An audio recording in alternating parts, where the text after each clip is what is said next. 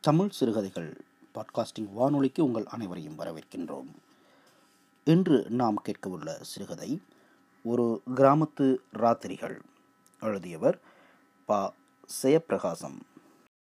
சூரியதீபன் என்னும் புனைப்பெயரில் எழுதும் பா. செயப்பிரகாசம் நெல்லை மாவட்டத்தைச் சேர்ந்தவர்.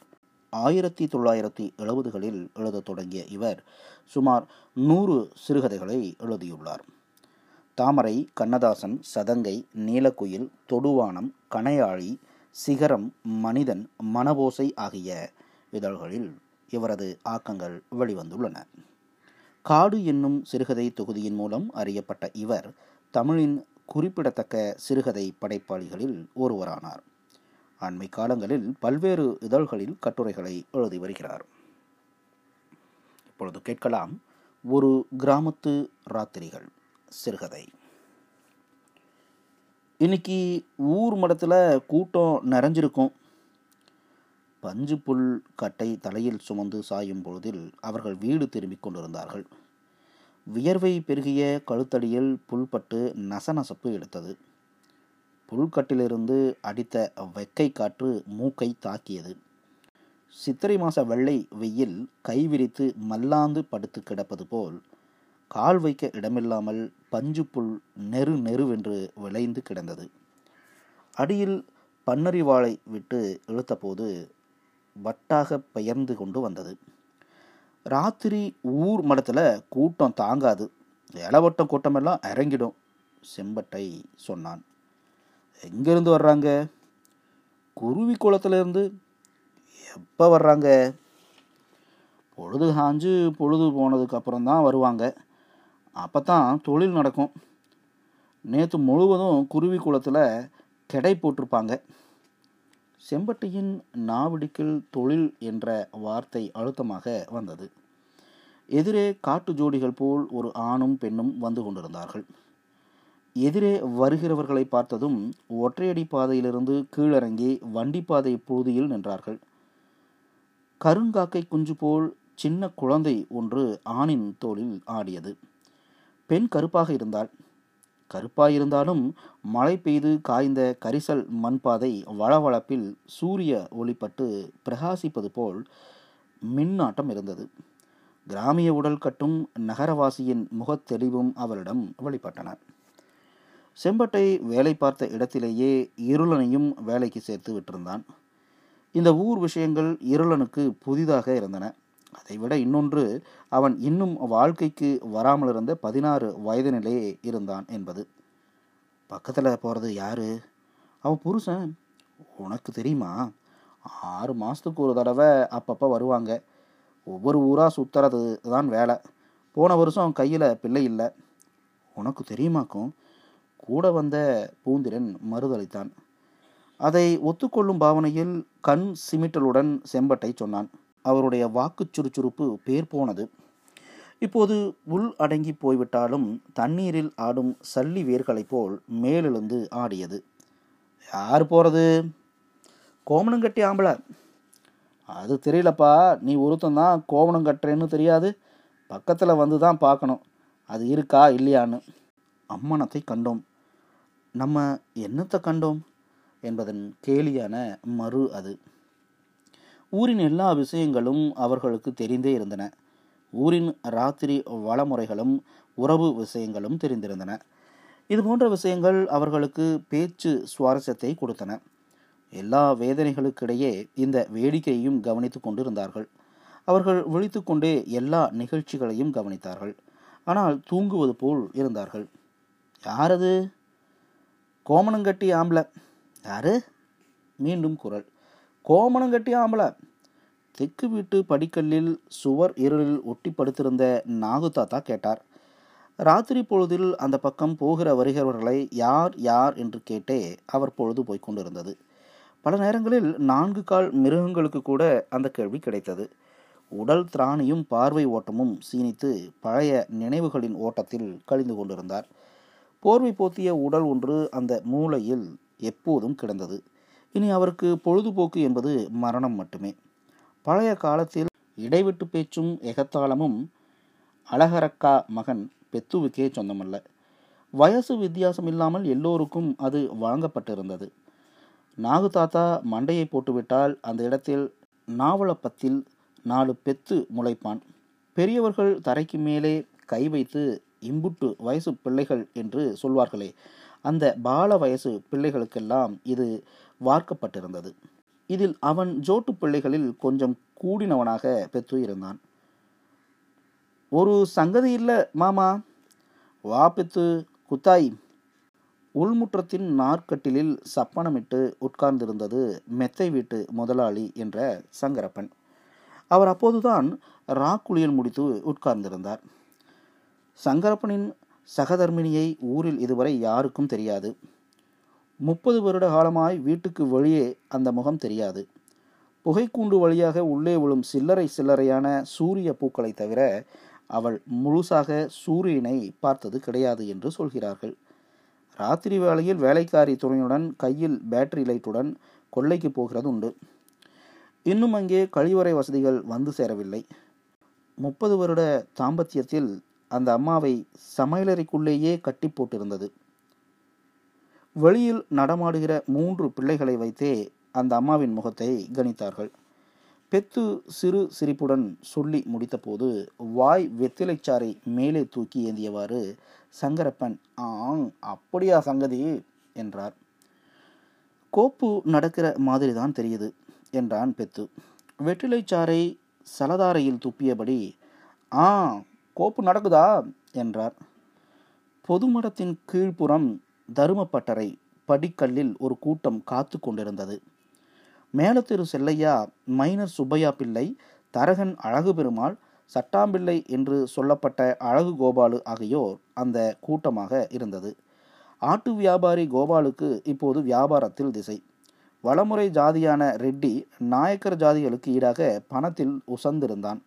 கிராமத்தில் ஒசரம் கூடிவிட்டது என்றார்கள். ஒசரம் கூடிவிட்ட கூட்டமெல்லாம் அங்கே கூடியிருந்தது.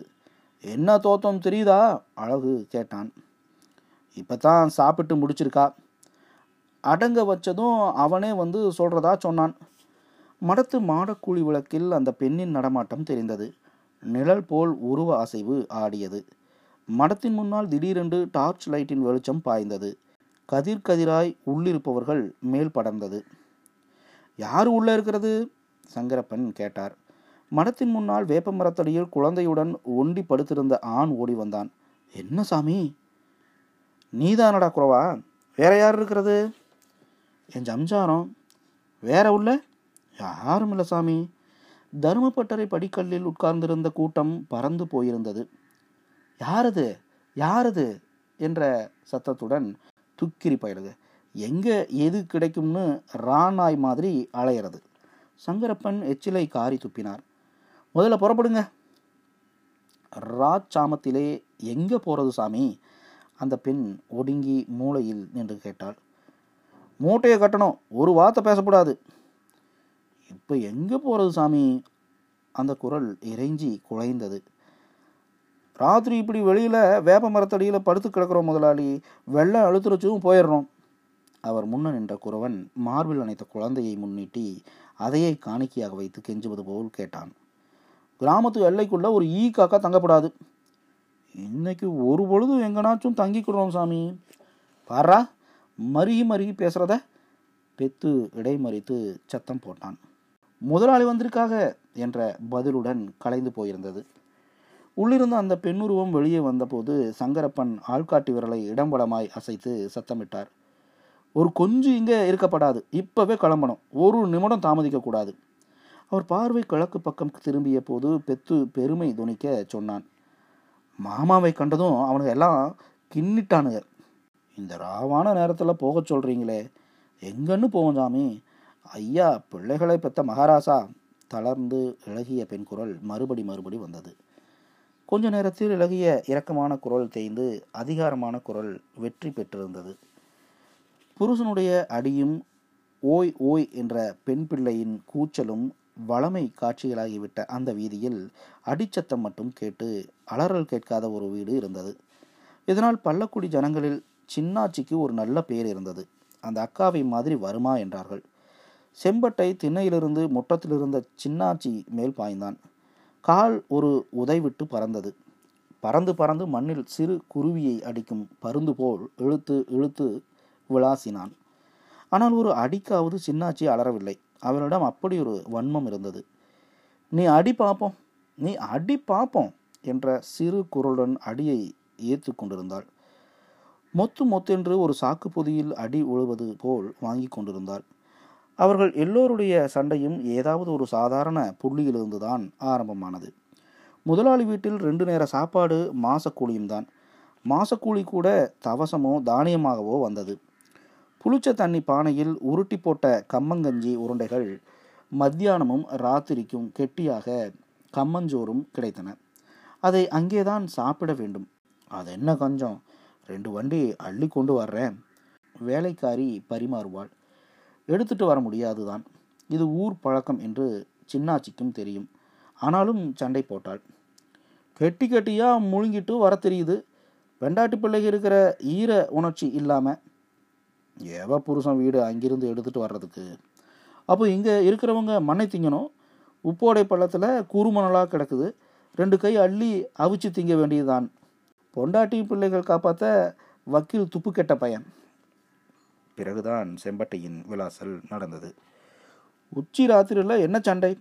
புளிய மரத்தடியில் சப்பட்டை கல்லின் மேல் படுத்திருந்த தாத்தா எழுந்து வந்தார். பள்ளக்குடியில் சண்டை விலக்கி விடுவதற்கு ஒரு கூட்டம் இருந்தது. நேற்று சண்டை போட்டவர்களே இன்று சண்டை விளக்கிகளாக வந்தார்கள். இந்த கடமை பள்ளக்குடியில் இருக்கிற எல்லோருக்கும் ஷிஃப்ட் மாதிரி மாறி மாறி வந்தது. அந்த நிலாவின் கீழே அவர்கள் சந்தோஷத்துடனும் இருந்தார்கள். சேர்ந்து கும்மி அடிப்பது பாட்டு பாடுவது நடந்தது. அவர்களின் சந்தோஷ கழிப்பு கூட்டு வெளியீடாகவே வந்தது. அதே மனிதர்களே வாழவே மறந்து விட்டவர்கள் போல் இன்னொரு நேரத்தில் சண்டை போட்டார்கள். புருஷனோ பெண்ஜாதியோ அப்பனோ மகனோ என்று ஒரு தோரணை இல்லாமல் சண்டை நடந்தது. வாழ்க்கை விளையாத பூமியில் மகசூல் குறையாமல் விளைந்தது. சண்டையை இருந்தது இருந்தபடியே போட்டுவிட்டு செம்பட்டை வந்த ஆளுடன் முதலாளி வீட்டுக்கு புறப்பட்டு போனான். அதே சிறு குடிசையில் நடுராத்திரியில் இரக்கமுள்ள பெண் குரல் கேட்டது. உச்சி ராத்திரியில் என்னதான் வேலை இருக்குமோ? உஷ்னு ஊஞ்சு உட்காராம சீவன் செத்த பொழப்பு. ஊர் பயலுக்கு உழைச்சி போடுறதுக்கும் ஒரு அர்த்தம் வேண்டாமா? வெக்கை அடித்து உட்கார்ந்திருந்த சித்திரை மாச பூமிக்கு மேலே சிறு நிலா கால் ஊன்றியது. தோப்பும் மரங்களும் சலனமற்று நின்றன. உள்முற்றத்தின் நார்க்கட்டிலில் படுத்திருந்தபடி ஒரு உருவம் கண்களை மூடி யோசித்துக் கொண்டிருந்தது. இருட்டறையில் பறக்கும் மின்னாட்டம் பூச்சிகள் போல் மூடிய கண்களுக்குள் எண்ணங்கள் பறந்தன. எழுந்து மிதியடியை போட்டுக்கொண்டு சங்கரப்பன் டார்ச் விளக்கை கையில் எடுத்தபடி உள்பக்கம் பார்த்து சொன்னார் ஏ கதவை தாப்பா போட்டுக்கோ. மெல்ல அடங்கிய புழுதி தூளை மேலே கிளப்பியவாறு வண்டி போய்க் கொண்டிருந்தது. வண்டி பாதையோரத்து மரங்களுக்கும் நீர் கருவேலிக்கும் அந்த சலங்கை சத்தம் ஐக்கியமாகி போயிருந்தது. நாயக்கரின் வில்வண்டியை தவிர வேறு எந்த வில்வண்டியும் உருள்கிற போது உடுக்கை பேசுவது போல் நாதம் எழுப்பியதில்லை. வேறு யாருக்கும் வெல்வண்டி சொந்தமாயில்லை. மூன்று மைல் தூரத்தில் புதூரை வந்தடைகிற வரை வண்டியின் நாதம் கேட்டது. கோவிலை சுற்றியுள்ள வீதியில் திரும்பி மரத்தடி வீட்டின் முன்னால் நாதம் நின்றது. வண்டியோட்டி வந்த செம்பட்டை மாட்டை அவிழ்த்துவிட்டு வீட்டை போய் தட்டினான். யாரு? கொஞ்ச நேரத்துக்கு பின் உள்ளிருந்து பெண் குரல் கேட்டது. தூக்க கலக்கத்துடன் குரலும் குரலுக்குரிய உருவமும் சன்னல் பின்னால் வந்து நின்றது. அவங்க இல்லையே வெளியே போயிருக்காக. ஐயா வந்திருக்காரு. அவங்க வெளியில் பூட்டிட்டு போயிருக்காக சாவியும் கொடுத்துட்டு போகலையே? வெளியில் நிற்கும் வண்டியையும் மாட்டையும் பார்த்துவிட்டு பெண் குரல் ஆர்வத்துடன் உற்சாகமாய் வந்தது. வர்றீங்கன்னு ஒரு வார்த்தை சொல்லி அனுப்பக்கூடாதா? சங்கரப்பன் வண்டிக்குள்ளேயே காத்திருந்தார். செம்பட்டை மலக்க மலக்க திரும்பி ஓடி வந்தான். ஐயரு இல்லையாம் முதலாளி. ரெண்டாம் ஆட்டம் சினிமாவுக்கு போயிருக்காரு. எங்கே? டென்ட்டு கொட்டைக்கு. ஏதோ யோசனை வந்தவன் போல் செம்பட்டை கையில் இருந்த தார் கம்பை வண்டியில் செருகியபடி சொன்னான். ஒரு நிமிஷம் இருங்க முதலாளி. இதோ வந்துட்டேன். செம்பட்டை திரும்பி வந்தபோது வியக்க வியக்க குளித்திருந்தான். மேல் சட்டை இல்லாத உடலில் வழிந்த வியர்வை இடுப்பு வேட்டிக்கட்டில் தேங்கி நனைந்தது.